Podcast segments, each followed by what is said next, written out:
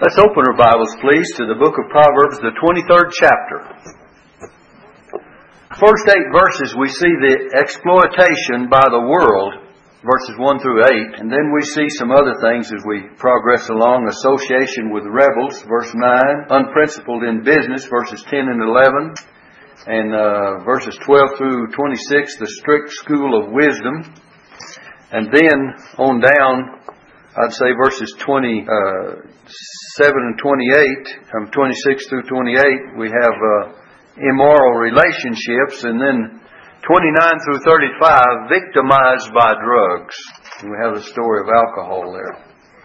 All right, let's look at verse 1, and we'll try to pick it up verse by verse as we go along.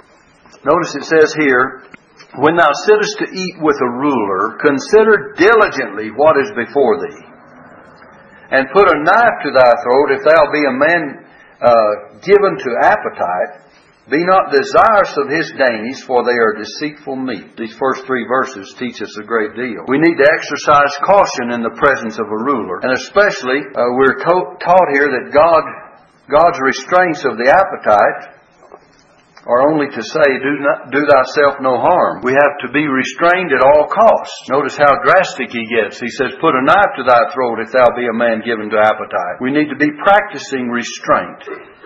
And really, it's better than an appetite out of control. An appetite should be bridled. We should learn how to put away some things and eat other things.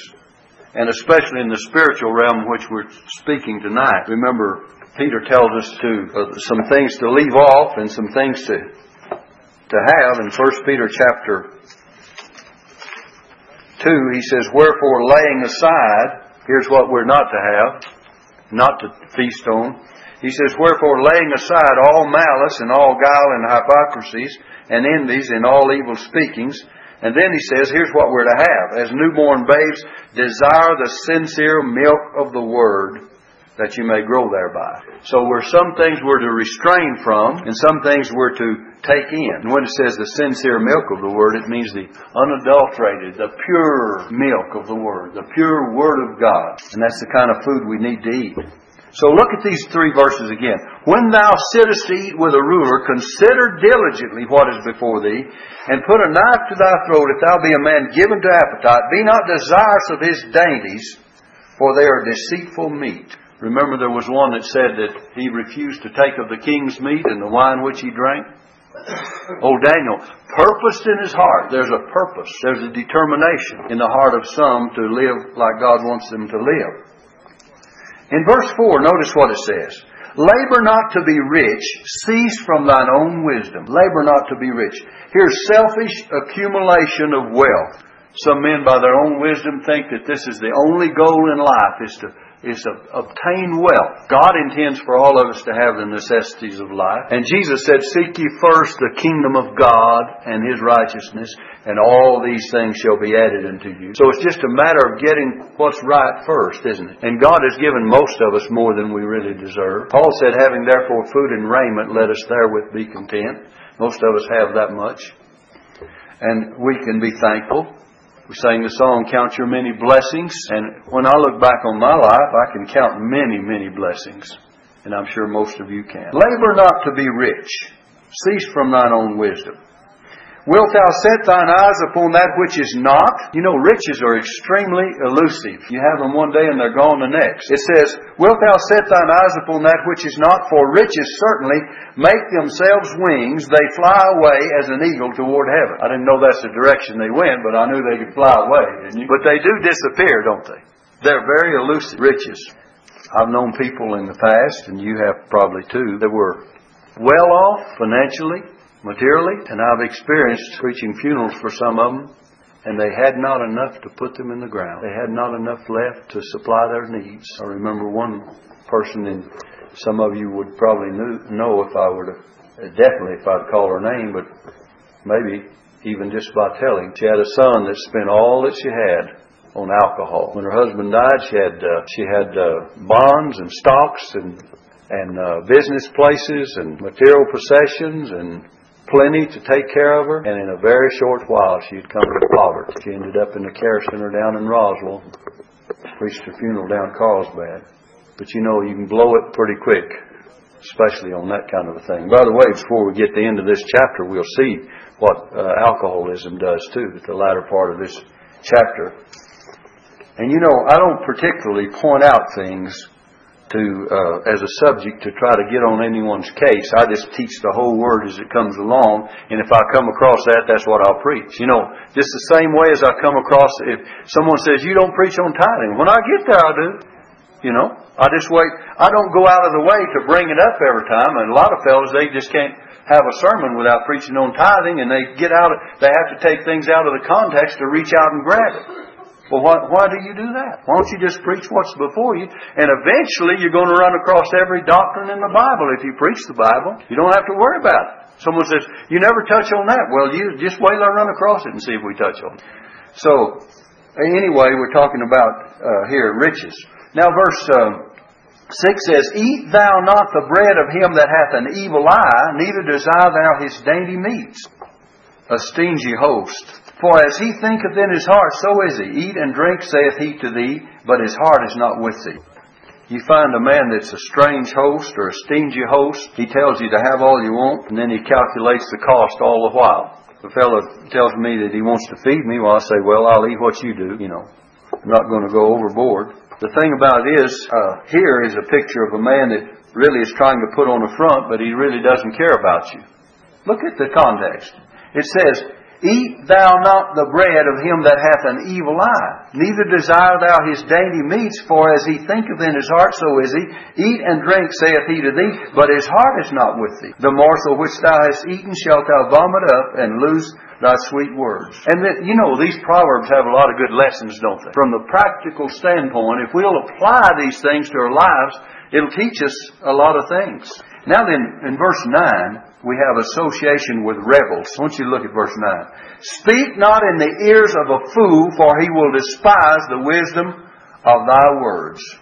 Pearls of divine wisdom are not to be cast before the swine of this world. Jesus said, Neither cast ye your pearls before swine. It's our duty to take all fit occasions to speak of divine things, but if what we have to say, and if what a wise man, man has to say will not be heard, then it's time to hold your peace. If no one wants to hear the things of God and about divine things, if they shut their ears to it and they will not accept them, just be quiet. Just be quiet. Let me read that one in uh, Matthew chapter 7, verse 6. Jesus says, Give not that which is holy unto the dogs, neither cast ye your pearls before swine, lest they trample them under their feet and turn again and rend you. Now that's in the Sermon on the Mount. In other words, savage haters of the truth and righteousness give not that which is holy unto the dogs. The impure, the coarse, who are incapable of appreciating the priceless Jesus of Christianity. Don't just throw it out there. It is brought into contempt and it, its professors insulted when it is forced upon those who cannot value it and will not have it. It's brought into contempt. You don't force the Word of God or Christ and His salvation, the finished work of Christ, Christ and the cross, upon people that will not have it. You don't just force it on. We've got a lot of this arm twisting going on nowadays. That's not the way to do it. The Holy Spirit's the best convictor in the world. And He'll bring things to light and knowledge of salvation to hearts and lives if we preach the Word. The Bible teaches that Jesus Christ died on the cross. He's a propitiation for our sins and not for ours only, but also for the sins of the whole world, that He paid the price. It's finished. You don't have anything to add to the work of salvation. It's already done. And on the other hand, you just don't force it upon someone. The Holy Spirit brings conviction, and then they believe on the Lord as their own personal Savior. The Bible says, As many as received Him, to them gave He power to become the sons of God, be called the sons of God, even to them that believe on His name. Look at this next verse. So we find that uh, uh, association with rebels, and then beginning with verse uh, verse ten and eleven, unprincipled in business, remove not the old landmark, and enter not into the fields of the fatherless. For their Redeemer is mighty, he shall plead their cause. Their kinsman Redeemer. Their kinsman Redeemer is what? Is mighty. He shall plead their cause. The kinsman Redeemer offers special protection to those that are fatherless and the widows. Remember the kinsman redeemer in the case of Ruth the Moabitess, Boaz, in the book of Ruth, chapter 2, and verse 20. And Naomi said unto her daughter-in-law, Blessed be uh, he of the Lord who hath not left off his kindness to the living and to the dead. And Naomi said unto her, The man is near kin to us, one of our next kinsmen. And it says, one that has the right to redeem. And then in the fourth chapter of the book of Ruth, there's a whole lot that's said about it. Let me just read a few verses, beginning with verse 1 says, Then went Boaz up to the gate and sat him down there, and behold, the kinsman of whom Boaz spake. He said, You know, Boaz said, There's another kinsman closer than I, and he has the right to redeem. So they went in the place of judgment, or at the gate of the city. And, uh, and it says, uh, And behold, the kinsman of whom Boaz spake came by, unto whom he said, Ho, such a one, turn aside, sit down here. And he turned aside and sat down, and he took ten men of the elders of the city, this may well represent the law, and said, Sit ye down here. And they said, they sat down. And he said unto the kinsman, Naomi, uh, that is come again out of the country of Moab, selleth a parcel of land which was our brother Elimelech's. And I thought to advertise thee, saying, Buy it before the inhabitants and before the elders of my people. If thou wilt redeem it, redeem it. But if thou wilt not redeem it, then tell me that I may know, for there is none to redeem it beside thee, and I'm after thee. You know, there's a beautiful picture here of salvation by redemp- or redemption by the blood of Christ. Get the story. The law has the first right to save us, but the, what the law could not do, Jesus did. See, the law was that this first kinsman redeemer, he could, he had the right to redeem, and he could buy all this inheritance back to Naomi and including uh, Ruth, the, the Moabitess, daughter-in-law. He had the right to do it, but notice what happens. It says, Then said Boaz, What day thou buyest the field of the hand of Naomi, thou must buy it, buy it also of Ruth the Moabitess, the wife of the dead, to raise up the name of the dead upon his inheritance. And the kinman said, I cannot redeem it for myself, lest I mar mine own inheritance. You get that? You know why the law couldn't redeem uh, lost and sinful mankind, why could not the law do it? The law would have to come down and, and we, we have not kept the law, have we? And the own inheritance, the inheritance of the law or the standards of the law would have to be reduced to meet man's sinful condition. So we had to have one who would fulfill all the law and come and redeem us from its curse, like Boaz did in the case of Ruth. Lest I mar mine own inheritance. What could the law do? The Bible says, For what the law could not do, and it was weak through the flesh, because all men are sinners, Christ came in the likeness of sinful flesh, and for sin, condemned sin in the flesh, for a sin offering, condemned sin in the flesh, that the righteousness of the law might be fulfilled in us who walk not after the flesh, but after the Spirit. So we have redemption by the blood of Christ, and this is exactly what Boaz did. He took the second place of redemption because the first place belonged to those that had the right to redeem. That's one that had the right to redeem. The kinsman said, I cannot redeem it for myself, lest I mar mine own inheritance. Redeem thou my right to thyself, for I cannot redeem it. I cannot, I cannot, he said twice. And Romans chapter 8, for what the law could not do, I cannot. Christ sending his own son did, didn't he? God sending his own son and Christ coming did that for us. All right, let's look at the. We could go on and uh, say further on the story, but down in verse 10, it says, Moreover, Ruth the Moabitess, the wife of Mahlon, have I purchased to be my wife. There was a purchase of her as well as the inheritance that was at stake there. All right, let's go back to Proverbs 23. Proverbs 23. It says, Remove not the old landmark or old boundary and enter not into the fields of the fatherless. God is prepared for the father, fatherless and for the widow. For their Redeemer is mighty. He shall plead their cause with thee. So this near kinsman offers special protection for the poor and the fatherless, the widow. Now then, verse, uh, verse 12 says, Apply thine heart. By the way, verses 12 through 26, we're going to have uh, the strict school of wisdom. There's a whole lot of things that will develop. It says, Apply thine heart unto instruction, and thine ears to the words of knowledge. Notice, apply thine heart and thine ears to the words of knowledge. You have to receive these things. You have to be willing to listen to instruction. And you have to apply thine heart unto instruction. You have to listen to words of knowledge. Are people ready to hear the Word of God today? Are you ready to hear what is taught? Are you ready to hear what is preached? Are you ready to receive it as you read it and then apply it? We don't want to just hear it and not do anything about it. We don't want to just hear it and forget all about it. So this means a real ear to hear and a real heart to receive and a real intention of carrying it out in our lives. All those three things. And then it says uh, in verse 13, we come across uh, neglect in discipline. Neglect in discipline is seen here. Look at verse 13. It says, uh, Withhold not correction from the child, for if thou beatest him with the rod, he shall not die. Correcting needs to be. There's instruction, there's correction, you know, God expects us to be instructed. He expects us as His children to accept His correction. It says, Thou shalt beat him with the rod and shall deliver his soul from hell. That's death, or Sheol right here. Doesn't mean the, the literal hell of Gehenna in the New Testament, but you'll save his life. And of course, in the spiritual sense, you'd be saving him from eternity without God as well, but the word here is Sheol. It says, My son, if thine heart be wise, my heart shall rejoice, even mine. If thine heart be wise. You have several things here. Instructing, correcting, encouraging, if your heart is wise. And then it says, Yea, my reins, my inmost being shall rejoice when thy lips speak right things.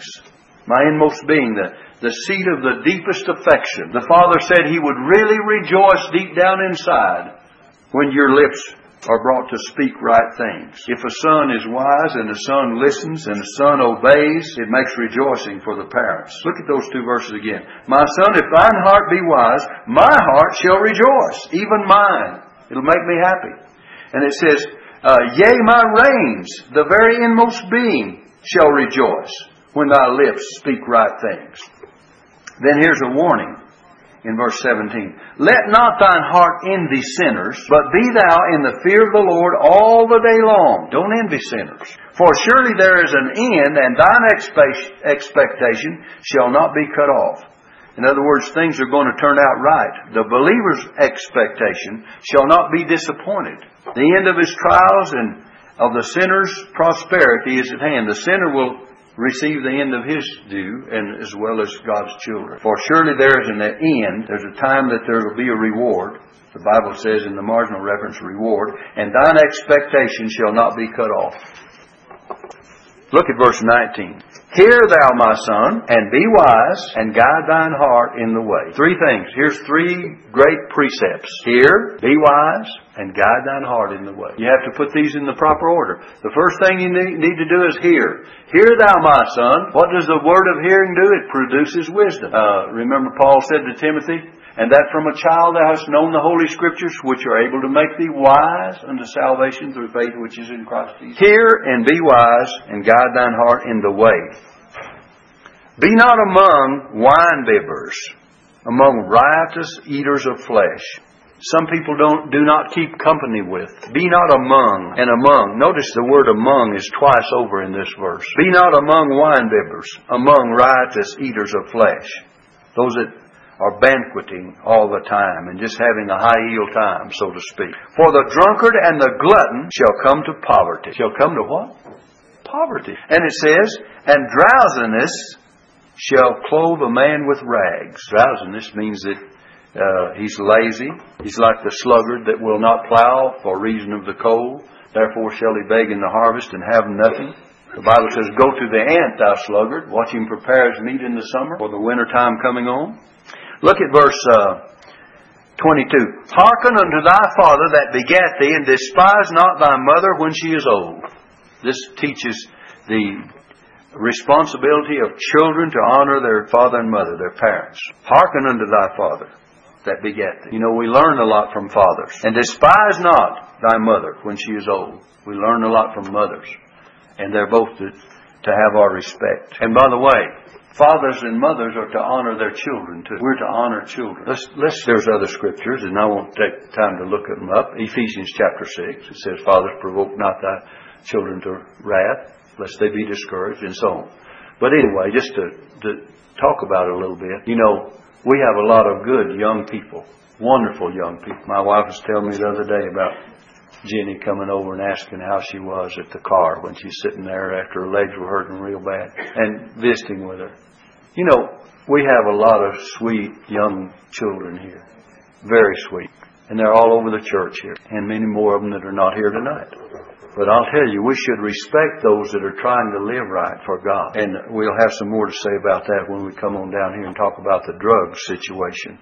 It says in verse uh, 23, Buy the truth and sell it not.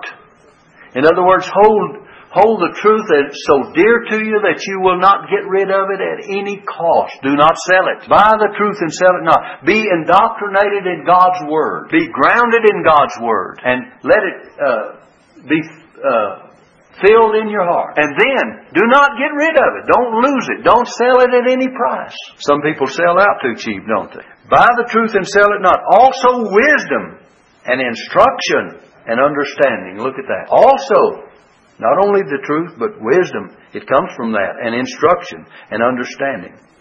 Someone says, well, how am I going to receive instruction as to how to live this life? Right here. Right here in God's Word. That's the instruction you need. The Bible says that all Scripture, listen, is given by inspiration of God and is profitable for doctrine, for reproof, for correction, for what? Instruction in righteousness. That the man of God may be perfect, that means mature, to grow up and be well uh, grounded in the things of God, uh, may be perfect. Now listen, truly finished unto all good works. It didn't say unto some things the Word of God will guide you but unto all good works. You say, well, if this person is taught to, to have good works in his life, where did he get that teaching? You got it from the Bible. That's where you got it. Someone says, well, I got it from this science book, or I got it from this uh, book on philosophy, or this book on something else. If it was any good, it, it was Bible grounded in the first place. And I'm not saying it was. It may not have been that kind of book. But your instruction to live the right kind of life comes from God's Word. The Bible said, Jesus said, let your light, He didn't say make it, but let it. If you've got one in there, you can let it. Let your light so shine before men that others may see your good works and glorify your Father which is in heaven. And that comes from where? Inside. We say, little boys and girls used to sing this song. This little light of mine, I'm going to, what? Let it shine. Let it. And then it says here, The father of the righteous shall greatly rejoice, and he that begetteth a wise child shall have joy of him. My, what a blessing it is to have children that try to live right, try to live for God. They have the inward feeling, the outward testimony, they have the love and the consideration of others. It says here, My son, look in verse 26. My son, give me thine heart. What does God want? What does the Father want? Give me thine heart, and let thine eyes observe my ways. Now then, if a father says that, now God tells us to do that, and we know his ways are right ways. But this was a father speaking to his son as well. If a father says this, his ways better be correct. Don't say, son, observe my ways. Let your eyes observe my ways, and my ways not be the right kind of ways, right? If fathers do not set the right kind of an example, it's not a very good thing to to uh, tell those children to follow. If the father sets the right kind of example, he can ask that of his children. This old business of doing as I say and not as I do just doesn't work. Most children want to see you do what you say. And by the way, that's the same thing with from the pulpit too. You've heard that old adage, practice what you preach. And we must do that as Christians, not only as pastors and teachers, but as as laymen, as Christian men and women, boys and girls. We have to practice what we preach. Now then, he begins to give uh, some immoral relationships here, and he warns against it. He says, For a whore is a deep ditch, and a strange woman is a narrow pit. She also lieth in wait as for a prey, and increaseth the transgressors among men. Immorality in our world today. And there's plenty of it. It's on every side. And we're losing the battle on that nowadays. Because people think that almost anything that's popular is acceptable. But you know, if God were to judge today like He days, did in the days of the Old Testament, it's a, it's a good thing that this is a day and age of grace, isn't it? You talk about fire and brimstone falling on one place and, and Sodom and Gomorrah, it'd be falling on many cities in our nation and probably in many places it'd take the whole county. It'd take several miles of it to wipe it out, wouldn't it? But God is not in any hurry, and the Bible says that judgment is His strange work. But I want you to look at these last verses about victimized by drugs, beginning in verse 29 through 35. Victimized by drugs. It says, Who hath, notice these questions, who hath woe? Woe. Who hath sorrow? Who hath contentions? What does alcohol cause? woe, sorrow, contentions? Who hath babbling? You ever seen a fellow that was drunk, inebriated, and just babbling about everything? Woe and sorrows. Who hath wounds without cause, brought upon him without any reason whatsoever? Wounds without cause. Who hath redness of eyes? You just keep on asking the question. And then the answer in verse 30. They that tarry long at the wine, they that go to seek mixed wine, you see that? It says, Look not thou upon the wine when it is red. It means avoid it. Look not. When it giveth his color in the cup, when it moveth itself aright. At the last it biteth like a serpent, and stingeth like an adder, like a poisonous snake. Alcohol is the number one drug in America today. It's the number one. We see here the first thing, there's mental anguish and social anguish and and physical anguish. Look at verse 29. Mental anguish. Who hath woe, who hath, who hath sorrow, who hath contentions, who hath babbling? That's mental anguish, isn't it?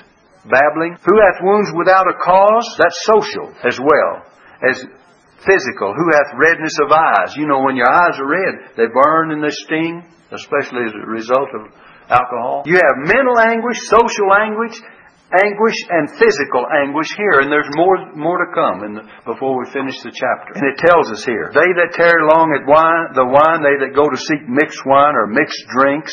And it says, Look not thou upon the wine when it is red, when it giveth its color in the cup, when it moveth itself aright, when it's fermented. And by the way, I could make a case and show you that the the wine that was taken by Jesus and the others at the uh, in the book of John at the marriage feast definitely was not intoxicating wine. We won't have time to go into it, but it wasn't. And then it says, At the last it biteth like a serpent and stingeth like an adder. I didn't see that bunch getting drunk, did you? Jesus and Mary and, uh, and all the ones that are friends that went to that wedding. And of course, there's a spiritual lesson in that, and you've heard me teach it before too. But the thing about it is, don't just try to, you know, a lot of people will pick up on that in John chapter 2 and use it as an excuse for their alcoholism. And then they'll take the scripture where Paul said uh, to Timothy, take a little wine for your stomach's sake and your often infirmities. And they take that out of the context too and misuse it. It tells here what will happen. In verse 33, thine eyes shall behold strange women and thine heart shall utter perverse things. You ever seen a person that was uh, drunk full of alcohol, and at the same time he'd speak perverse things, and he was lustful. Yea, thou shalt be as he that lieth down in the midst of the sea. The picture is a drunk as a of a drunken sailor who falls into the sea and drowns, or goes to sleep in the crow's nest. It says, or that he that lieth upon the top of a mast. used to call that place where you crawl up real high and look out as a crow's nest for some of you that were in the Navy. And what is he going to do? He's like he falls into the midst of the sea and drowns, or he, uh, one that lieth upon the top of a mast. They have stricken me, shalt thou say, and I was not sick. They have beaten me, and I felt it not. He's insensitive. He gets in a fight, but does not feel the blows to his body. You know, they say that a drunken man, when he's driving the automobile, sometimes he's the one that escaped because he just rolls around there and he doesn't feel the blows like a person that's sober if there's any advantage, I guess that would be it. But uh, we'll get into some more of that in a moment. He says, I was beaten, they have beaten me, and I felt it not. When shall I awake? I will seek it yet again. It's ha- habitual, it's habit forming. This 35th verse shows this, the uh, other anguish that we find spiritual anguish. They, shall, they have stricken me, shalt thou say, and I was not sick. They have beaten me, and I felt it not. When shall I awake? I will seek it yet again. I'll have a few things I want to read about it before I close. A few little stats here. In the Habakkuk 2 verse 15, Woe unto him that giveth his neighbor drink, and puttest thy bottle to him, and makest him drunken. And let me say this, for a Christian to be in the alcohol business and even a bartender or even having a business that sells alcohol is unchristian. It's not the right thing for a Christian to do. You need to get another business if you've got one like that. You need to get out of that business. That's the devil's business, not yours. And heavy drinking has become as American as the Super Bowl Sunday. And in this that I'm reading, it says the latest Gallup poll on American drinking habits only confirms the suspicion that something is radically amiss. 81% of adults say they, they consider alcoholism to be a major national problem. 81% of the people in our country believe it's a major national problem. And one out of three families reported that alcohol has caused trouble in their families. One out of three families. One out of three. Alcoholism is the third largest health problem in our nation today. It is said to injure directly the lives of one out of every four or five Americans, to injure the lives of one out of four or five. When it comes to ethical values, the use of liquor, liquor contributes to our present moral crisis. It is a mood altering drug that quickly affects the part of our brain that controls inhibitions. It is easier to disobey one's own moral standards. It's That every 22 minutes, Listen, another life is lost to a drunken driver. Every 22 minutes since we've been preaching, two lives have gone to a drunken driver, at least, or three. The cost of our nation is the cost to our nation is estimated at $50 billion per year, and that was 1989. Think of what it is today. $50 billion a year. Beyond this inordinate statistic lies the ruined and priceless lives of millions of men and women and children. Gallup poll details that one of out of every three persons reported that alcohol has caused adversity in his or her family. Heavy drinking is involved in 60% of all violent crimes.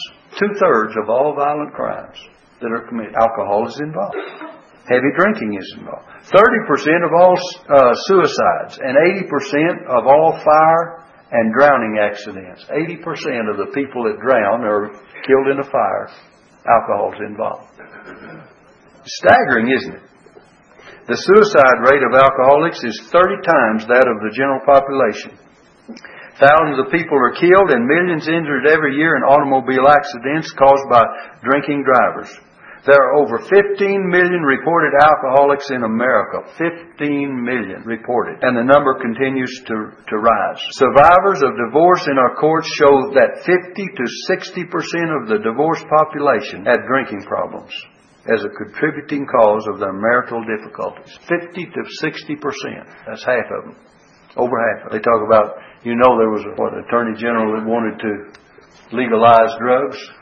You remember the lady? Here it says, this, the stats during the Prohibition era in 1919 to 1933. Crime during this period decreased 55% during pro- Prohibition. It decreased 55%. And the death rate due to alcoholism decreased 43%. They say it doesn't any, do any good to prohibit. I think it does. the stats show it does. After Prohibition was repealed, drunkenness increased more than 350%. 350%. And over 50% of all fatal traffic accidents are alcohol related. Can you imagine that? You better dodge, hadn't you? Drinking drivers kill 24,000 people a year. We didn't lose that many in Desert Storm? A sedative, a depressant, it slows down people's reflexes. It's a narcotic, it's a poison.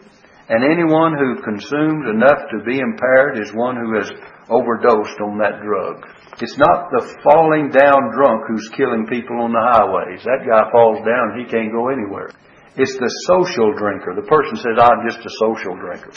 It's the social drinker, the person who's been out to lunch or he's returning from the ball game or has a couple of beers and gets into the car and drives. That's the social drinker. Friend, it's the social drinker, the person who can afford both to drink and to drive. It's not the homeless or the poverty stricken who are causing all the fatalities. It's the social drinker. It's the cocktail crowd. It's the kid coming from a prom or a graduation party. Well, that, that should wake us up, shouldn't it? I don't want to bore you with this, but I want to read a few more things. What can we do about this? First of all, we need to educate our kids not to drink, not to even start. Practice total abstinence. So I say to you boys and girls today, the best thing is say, no, I promise with the help of God, by the grace of God, I'm not going to even taste of it. I'm not going to use it. I'm not going to try it. I don't want to experience it. Just don't have anything to do with it, period. Just say no. Absolutely, I don't want any alcohol. And the reason, just say I've seen the effects of it, I know what it does to people, and because of that, I don't want to drink it. I didn't really come here tonight to bring your whole sermon on alcoholism, but anyway, studies show that blood alcohol level is uh, only zero. Uh, 0.035% can be reached with only one drink, and the result in and results in the decline of visual acuity and in execution of simple and complex muscular tasks. And by the way, most states define intoxication at 0.10%. Yeah, you're pretty well pretty well lit, as they say, if you if you're that much intoxicated. It's a proven fact that small amounts of alcohol affect hand-eye coordination more than mental and verbal act, uh, activity. That means a person may be aware of impaired performance, and we know uh, what that often results in when such a person gets behind the steering wheel of a car. I just have a few more things and I'll close. This good or best wine that is usually uh, observed at the beginning and referring to the, the uh, marriage that Jesus attended in Cana of Galilee, while the older and more fermented wine would be brought at the end. At the same time, people would be less likely to notice the difference. It is fascinating to notice that the governing officials at this wedding immediately recognized the good quality of the wine which Jesus made from the water in the water pots. The word wine in the Bible needs to be carefully researched and evaluated.